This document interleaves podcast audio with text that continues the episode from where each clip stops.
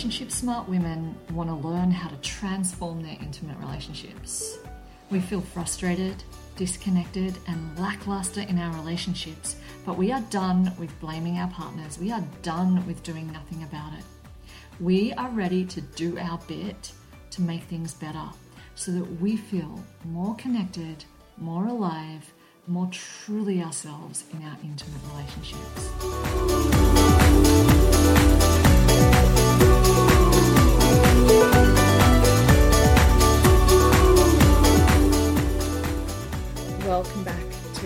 Relationship Smart Women. I am your host, Nicole Matheson. I have a post for you today that I'm calling I Want More and Then He Pulls Away. You know, I I was kind of thinking about a post like this and then I had just a bunch of clients all in a row that kind of were suffering from the same affliction of wanting more and then their partner pulling away and it's just so distressing and this is a pattern that I too know really well in my relationship. So I thought, you know what? I need to write about this. So here we go. I want more, and then he pulls away. It goes something like this You feel like you need more from your partner more reassurance, more care, more love, or more affection, or all of the above. You feel like you need this stuff in order to be okay. And in fact, bigger than that, your need has become a kind of anxiety. Like, without this attention, you feel triggered. And by triggered, I mean that you're on alert, you're tense, you're running negative stories in your head. In fact, your head is just swimming with negativity, making you feel angrier and more needy. And you're just kind of hanging out in your fear. Or maybe your fear is actually showing itself to you as anger. You're feeling really angry, and it's all directed towards the cause of your problem, which in this moment feels like your partner. So, usually, actually, what this means is that the small, scared child within you is freaking out. And they're the little one telling you, catastrophic things about him, about his lack, about your need not being met. Okay, so small, scared, wounded child within you. So, what happens is generally you react.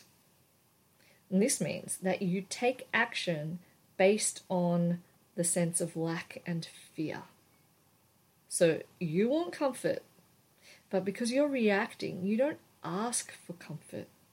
Instead, you get angry, you accuse, and you punish, or whatever it is that is your favorite way asking, and I'm using my little fingers here, inverted commas, of asking for what you want.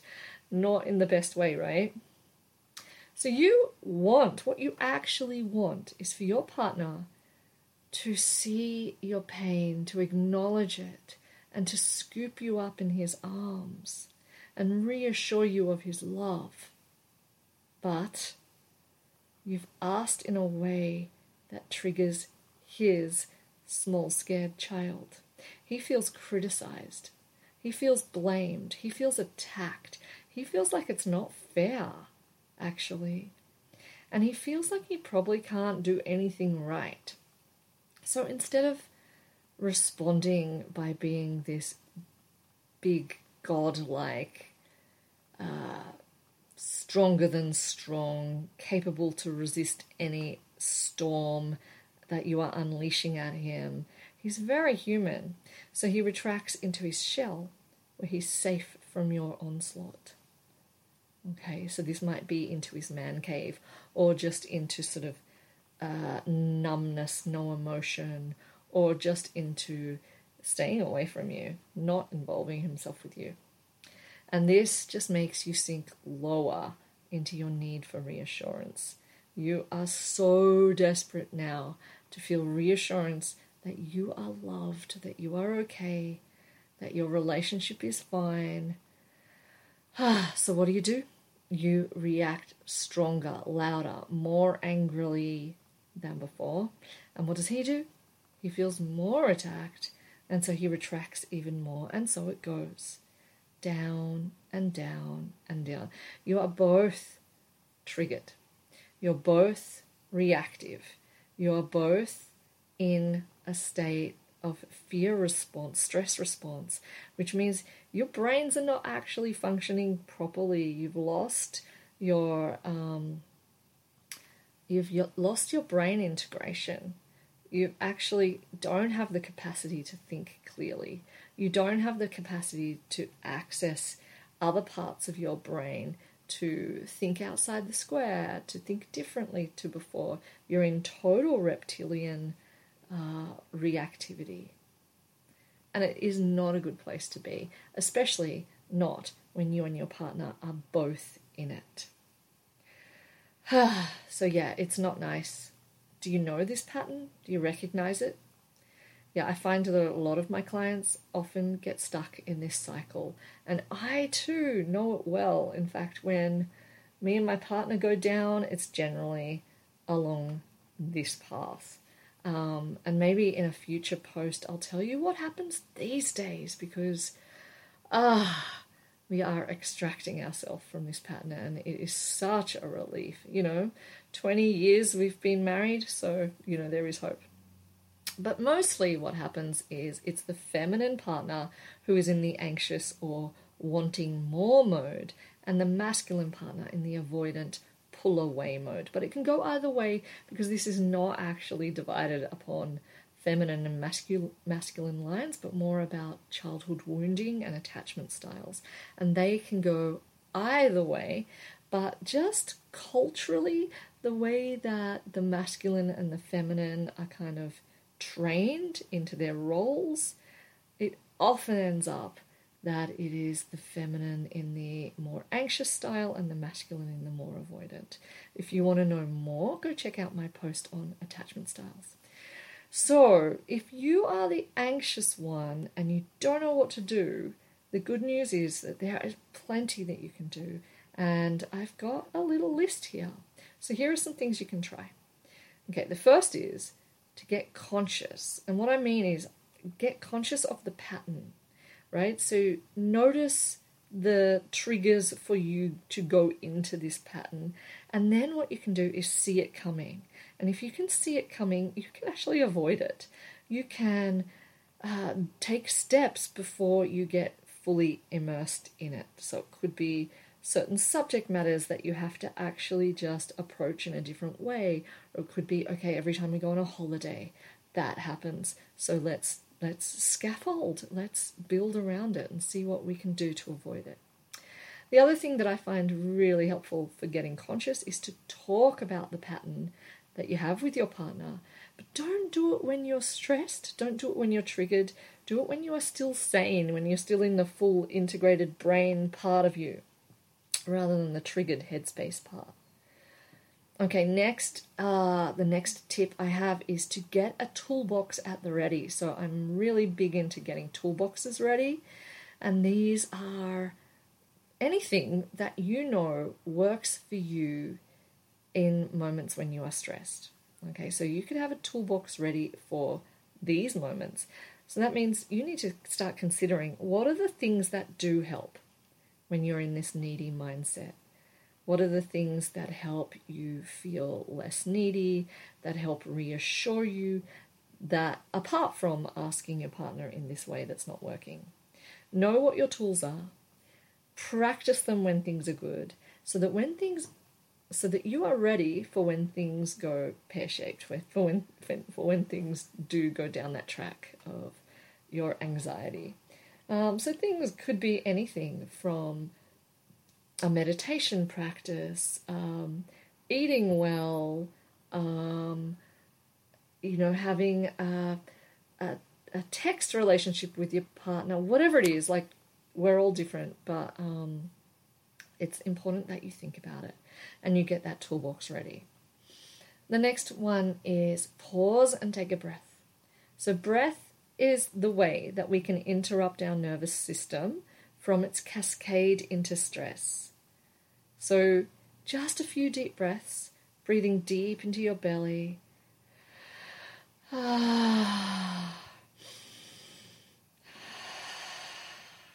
In that moment, sometimes just a couple of breaths can change the way you respond. So it's actually interrupting that fight or flight. It's pretty much the only thing that we have the power over to interrupt a stress response when it's being triggered.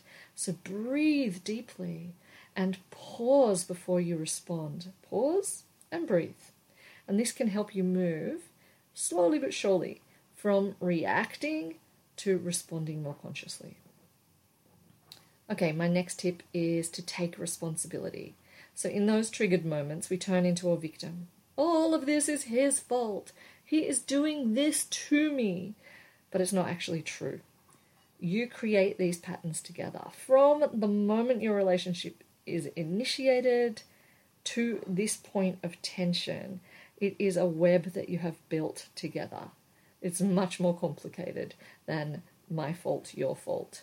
You have the power to change the way that you, your communication goes down, not just in this moment, but in general. You have the power to put boundaries in place so that you're not so resentful. You have the power to ask for what you need. Taking responsibility feels so much more empowering in your relationship. It makes you feel like things are possible, like change is possible, like what you want is possible. So don't be a victim the next tip is to ask in ways that can be received. You know, pretty much this is the key, right? Knowing your partner, which is your job. So hopefully you do feel like you know them. You know how they're going to react to things. You know the ways that have worked for you in the past when you have got the reassurance and comfort you need. Yeah? There have been times when you have got more of what you want rather than less than what less of what you want. What are those moments? Just take a moment to consider that. What are the ways that don't work for you? Get really clear on this and see if next time you feel yourself going down, if you can apply this wisdom. The next tip is to explore your triggers and wounds and heal. The anxiety you're feeling is probably your abandonment wound feeling sore. This wound did not originate with your partner, it is from your childhood. And while it feels like it is all about him, just take a step back, take a deep breath, and see that actually a lot of this is your stuff. You are wanting your partner to fill a hole within you. And perhaps there is some work you can do with a counselor or a coach or with some guided meditation or journaling.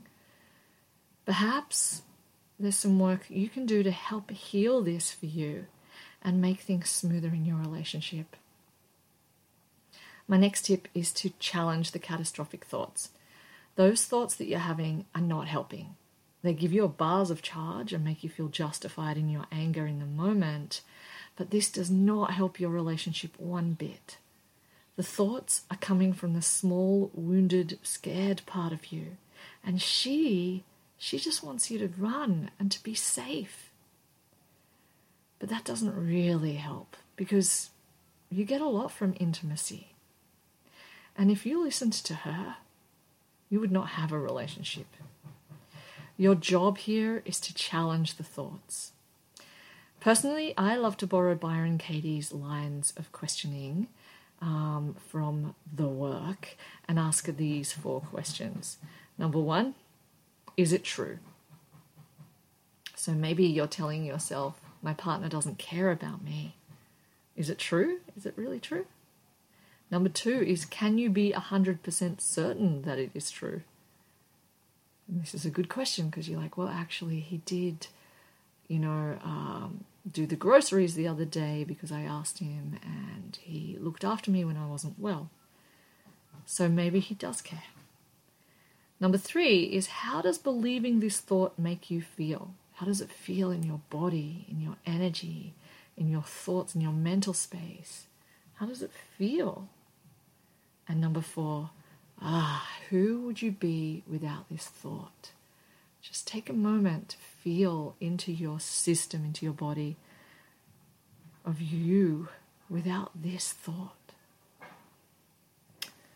Okay, my last tip for you, my darling, is to get help. This sucks. This pattern sucks. Being stuck in this cycle of never quite feeling satiated in love, in care and affection. It's painful and it's lonely. Yes, there is the chance that your partner is dropping the ball, but it's also possible that this is much more complex and subtle than that. Sometimes we need the outside eyes of someone who's trained in this work and who is objective to actually see the wood for the trees. So you can book a session with me and I can help you untangle this and manage it better so that you feel like you are comforted, cared for, and loved. Maybe we just have to see it through slightly different filter. I really hope these tips help you, my darling, and that you do start to feel much more satisfied in your relationship and more able to manage when you do get triggered. Take care. Bye bye, relationships.